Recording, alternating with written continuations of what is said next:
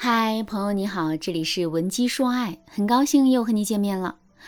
你还记得自己忙了一天的工作，又坐了两个小时的地铁，回到家之后满是疲惫，躺在床上什么都不想做的样子吗？你还记得自己熬了一整个通宵之后，上眼皮跟下眼皮打架，哈欠连天，没有任何抵抗力的想要睡觉的样子吗？那些时候，你是不是觉得很烦躁、很痛苦，很想马上就逃离那样的状态？可是忙了一天工作之后啊，身体疲惫了，我们可以通过大睡一觉去缓解；熬了一个通宵之后，精神累了，我们也可以马上去休息。那么，如果我们在婚姻当中感受到了同样的疲惫的话，之后我们又该怎么办呢？自己一个人静一静，等到把情绪调整好了，再来面对现实的婚姻，这显然不是长久之计呀。果断的选择离婚，然后找一个更好的人过日子。可是，这个现在让我们感觉身心俱疲的男人，当初何尝不是最好的那个人呢？所以，人并不是问题的关键。这就像你不会游泳，频繁换泳池是没用的。你得把精力放在提升自身的游泳技能上。其实啊，在两个人相处的时间久了之后，两个人的婚姻变得越来越疲惫。这并不是因为我们选错了人，而是我们缺乏经营婚姻的技巧，这才会让我们的婚姻变得越来越疲惫的。所以啊，如果我们从现在开始慢慢学习和掌握一些经营婚姻的技巧的话，那么我们在婚姻当中越来越疲惫的问题肯定就能得到解决了。下面呢，我就来给大家分享两个。常用的技巧，如果你想在这个基础上学习的更多，也可以添加微信文姬零五五，文姬的全拼零五五来获取专业的指导。第一个技巧，利用骨裂质效应，让男人持续对我们上瘾。什么是骨裂质效应呢？骨裂质啊，是一位西方国家的元首。有一天呢，他和夫人一起参加一家养鸡舍，夫人看到公鸡趴在母鸡的身上，于是啊，就问农场主说。你能告诉我这只公鸡一天在母鸡身上尽多少次丈夫的责任吗？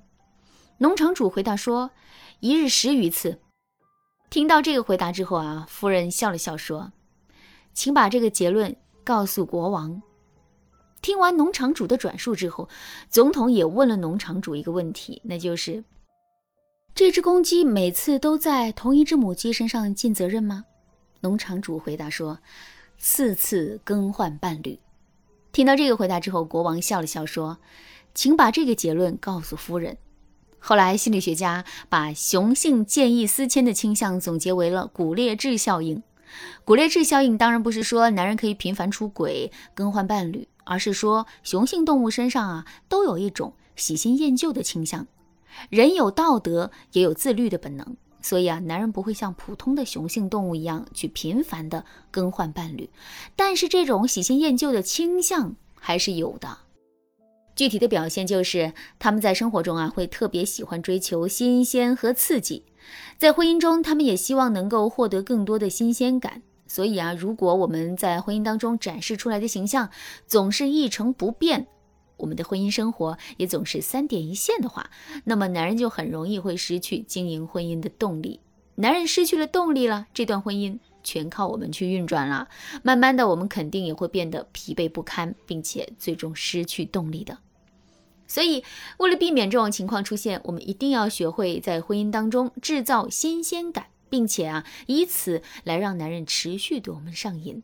就比如说平时的时候，你每天都会打扮的很普通去上班，那么现在呢，你就要把自己打扮的漂亮一点，穿上风情万种的裙子，再喷点魅惑的香水，故意在男人面前走上几个回合，男人肯定会对我们产生不一样的感觉的。第二天该怎么办呢？换个风格，继续打扮，继续展示啊！这样一来，男人就会觉得我们是千变万化的。他是完全不了解我们，也完全 hold 不住我们的。另外，我们每天的生活也不要全都围着男人转，而是要不断的拓展自己的社交圈。比如，我们可以没事的时候就去跟闺蜜约约饭、逛逛街，跟朋友一起唱唱歌，甚至我们还可以时不时的给自己安排一个单人旅行。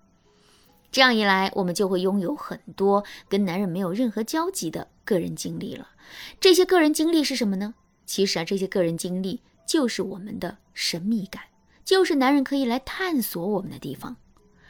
如果男人想跟我们一起出去吃饭、逛街、看电影的话，我们也不要每次都答应他，更不要马上就答应他。我们要知道的是，轻易得到的东西是永远不会被珍惜的，所以我们一定要学会拒绝男人。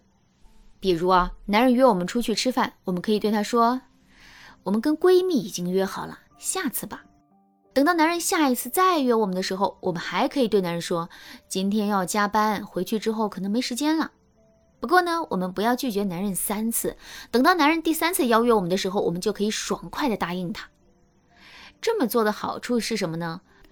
如果我们不这么做，而是每次都答应男人的要求的话，那么男人就会觉得他成功邀约我们，这是一件必然的事情。在面对一件必然发生的事情的时候，我们的内心会有所期待吗？当然不会有。可是当这件事情由必然发生变成很可能不发生的时候，我们就会对这件事情充满期待了。而当我们对一件事情充满期待的时候，我们做这件事情的过程就会变得非常美好。做一件事情的过程很美好，做两件事情的过程很美好。等美好的事情做得越来越多了之后，两个人的婚姻肯定就由原来的疲惫状态一点一点的重新焕发激情了。其实啊，骨裂质效应在感情中的应用还有很多。如果你想对此有更多的了解和学习，可以添加微信文姬零五五，文姬的全拼零五五来获取专业的指导。好啦，今天的内容就到这里了，剩下的部分会在下节课继续来讲述。感谢您的收听，您可以同时关注主播，内容更新将第一时间通知您。您也可以在评论区与我留言互动，每一条评论、每一次点赞、每一次分享，都是对我最大的支持。文姬说爱，迷茫情场，你得力的军师。